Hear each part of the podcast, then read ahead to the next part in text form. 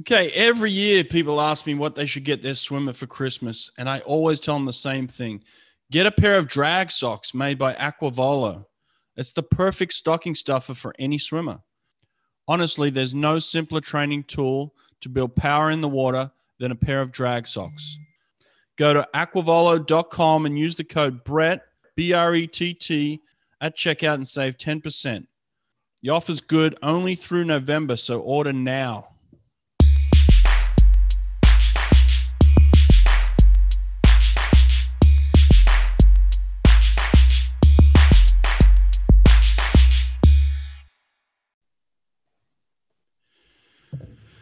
All right, Steve Buckley, the uh, UK pool boy.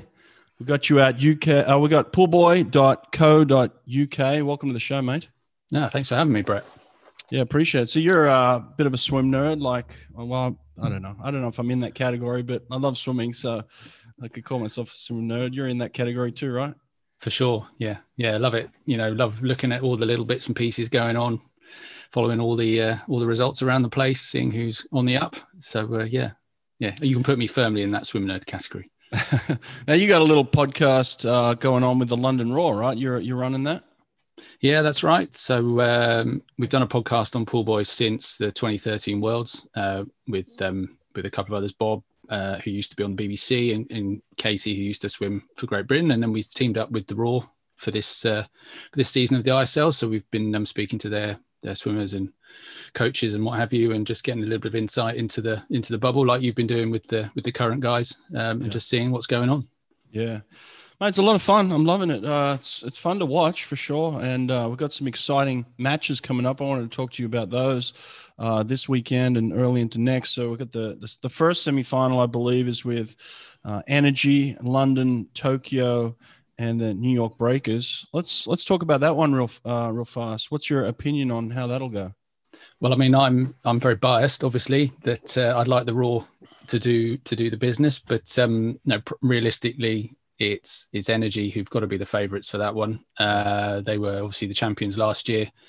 Um, they've they've kind of built through this season so far. I think Cali caught them a little bit on the hop in the first match um, with the rule changes and, and, everything else, and and maybe they were, weren't quite ready for how the jackpots were going to work, particularly. Um, but uh, I think out of the four teams in that first semi final, they've definitely got the most depth. Um, they've got swimmers coming into form like um, Kolesnikov in the backstroke. He's got better through. Uh, Sarah Sjöström's back from her, her injury and, and, looking really, really great in the last round of uh, preliminary matches. Um, and then probably one of the rising stars of this this season of ISL in Siobhan Haughey. So um, I think they're going to be a very tough um, tough team to beat. And the real battle is probably uh, between London and Tokyo for that second spot into the final. Yeah, looking at, at both the, the semis, it, it's well, I get I guess the the semi two with the the current, and you got you got Cali, and then Toronto and Iron. That's that's fairly balanced. Um, I, I, would say that the the Toronto team's probably the weakest there, but certainly in semi one, you would you would think that the New York team would be the first one to get eliminated in that one. It's it's pretty tight with the other three teams, relatively, right? Yeah, I think that's I think that's fair comment. Uh, I think the Breakers had a bad run of it in the way that the the fixtures worked out in you know in the in the preliminaries. Um, you know, it's it felt like they had a bit of a tougher run than some of the other teams, but yes, they were um, they're the weakest of those four on paper.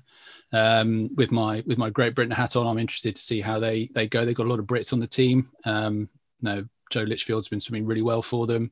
Um, Molly Renshaw is just off the British record in the 200 breaststroke, and maybe with uh, maybe they'll have a bit of a taper into this meet, and there might be some good times from the Brits. But um, yeah, I think in the context of, of getting to the final, they're they're you know, swimming not to come fourth. I think is probably the mm-hmm. uh, their best aim. Now, ultimately, within the rules here, are we just looking at a top two finish advances? Is that what it is? Well, we'd like to think so. I mean, the ISL have been a bit opaque about how this is all working. Um, you know how they drew the semi-finals, for example, how the the draw in the preliminaries went. But uh, I think you know based on how the Derby meets worked last year, I think we can be fairly sure it will be top two in each semi goes through to the final. Yeah. Now the, the, Tokyo team's been a bit of a surprise, only because I don't really know all the athletes, but uh, man, they got some some kids that can swim. That's for sure.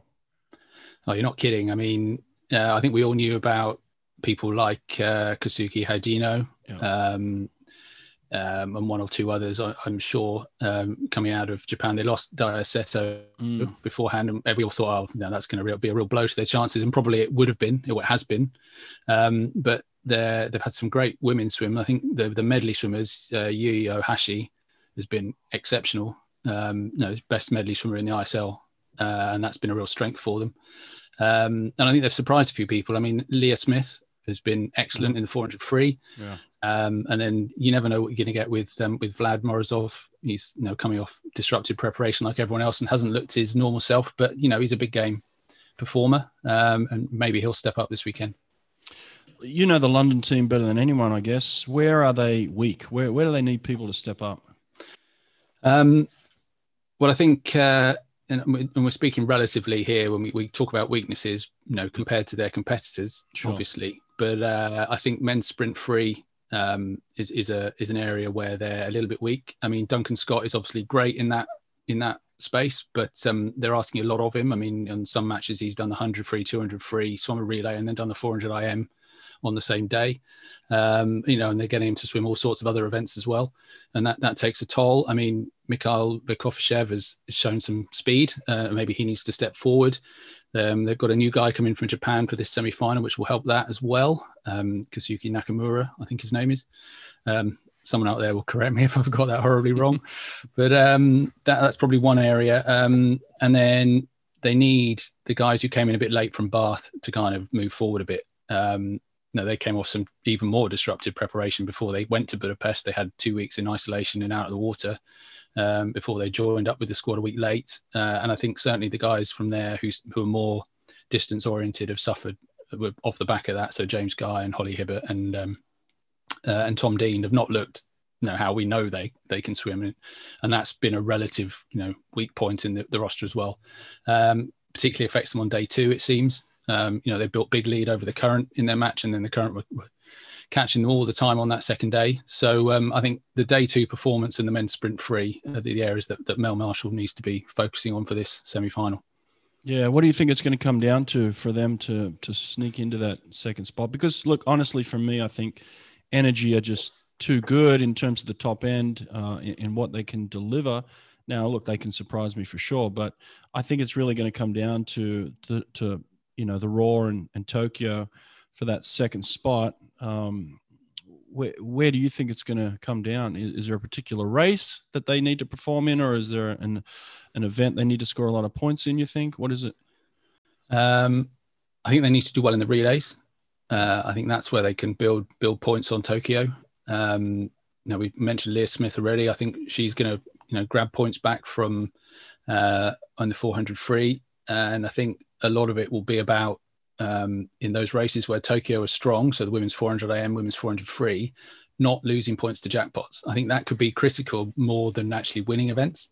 So uh, Holly Hibbott and Aimee Willmott perhaps in the 400 free stepping up and, and holding on to the points that they do win rather than losing them to Tokyo if, if Leah Smith swims a 358 or something. Mm. So um, that no, those margins are going to be where it's decided. I think in the in the you know in the the final shake-up. I think London have got enough depth to to deal with that but uh, you know, they're going to have to be careful. And like you say, I think Energy have got too much for both of those teams. Yeah, it seems that way. What about in terms of coming down to the skins? What is what's their best shot on the women and men's side to to grab points in the skins for London? Mm. Um, but I mean, it'd be a big ask to get past Energy in the medley relays, I think. But if they do that, um, I think probably on the women they would go backstroke. Uh, I think Kira Toussaint has looked really good um, well, really good at the start, and I think then they've gone into a bit of a heavier block of training, and maybe coming out of that, uh, she can get some sharpness back. I think that would be an advantage they've got over um, Emily Seebohm and, and, Georgia Davies in the energy team.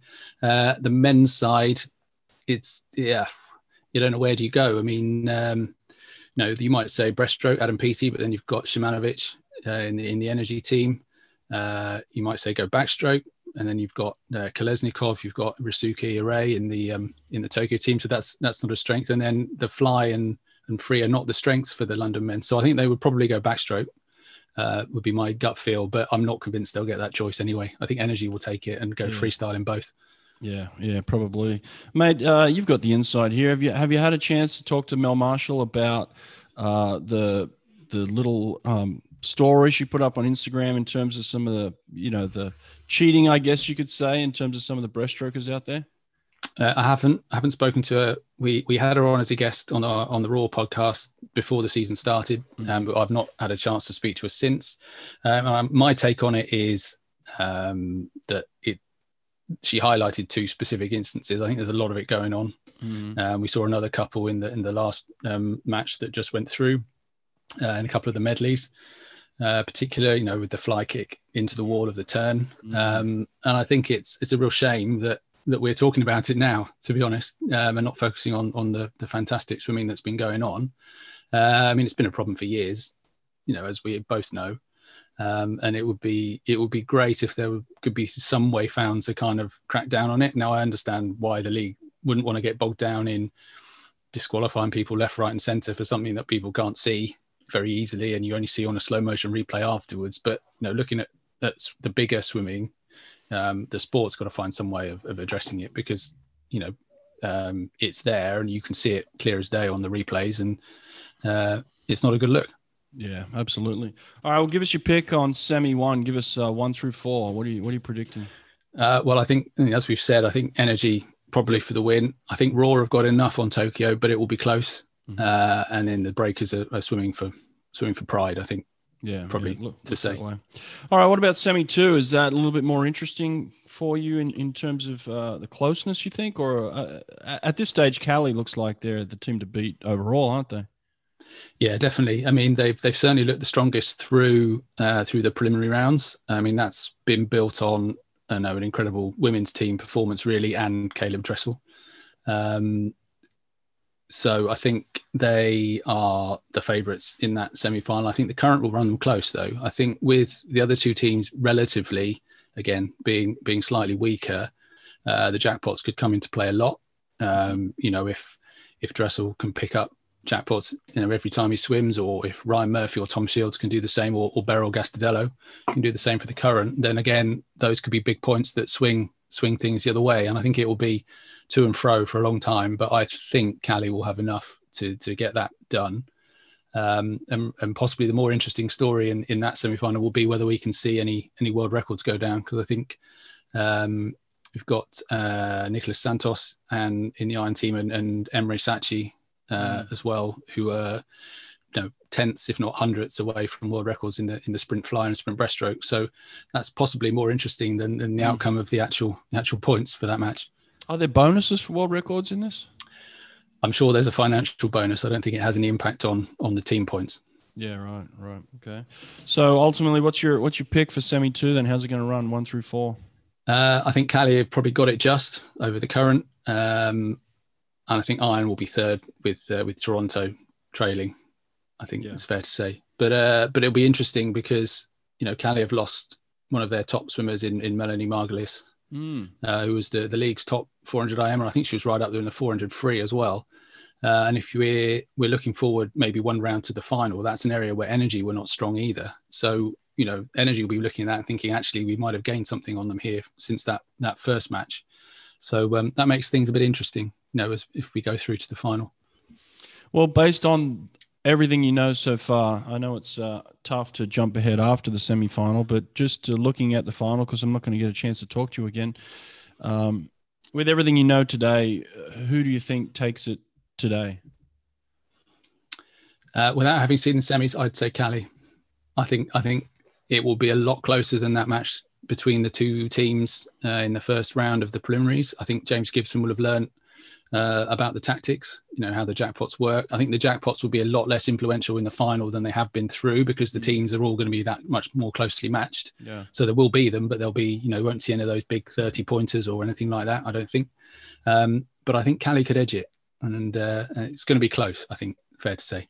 Yeah, well, it's a super interesting um, season for sure. Uh, there's been a lot of great swimming and, and it's been fun to watch for sure. What are your big takeaways from the season so far? Uh, I think, well, you're right. It's exciting just to have swimming back. Um, you know, here in Britain, we've been we've pools are closed again. We've you know, had nothing all summer.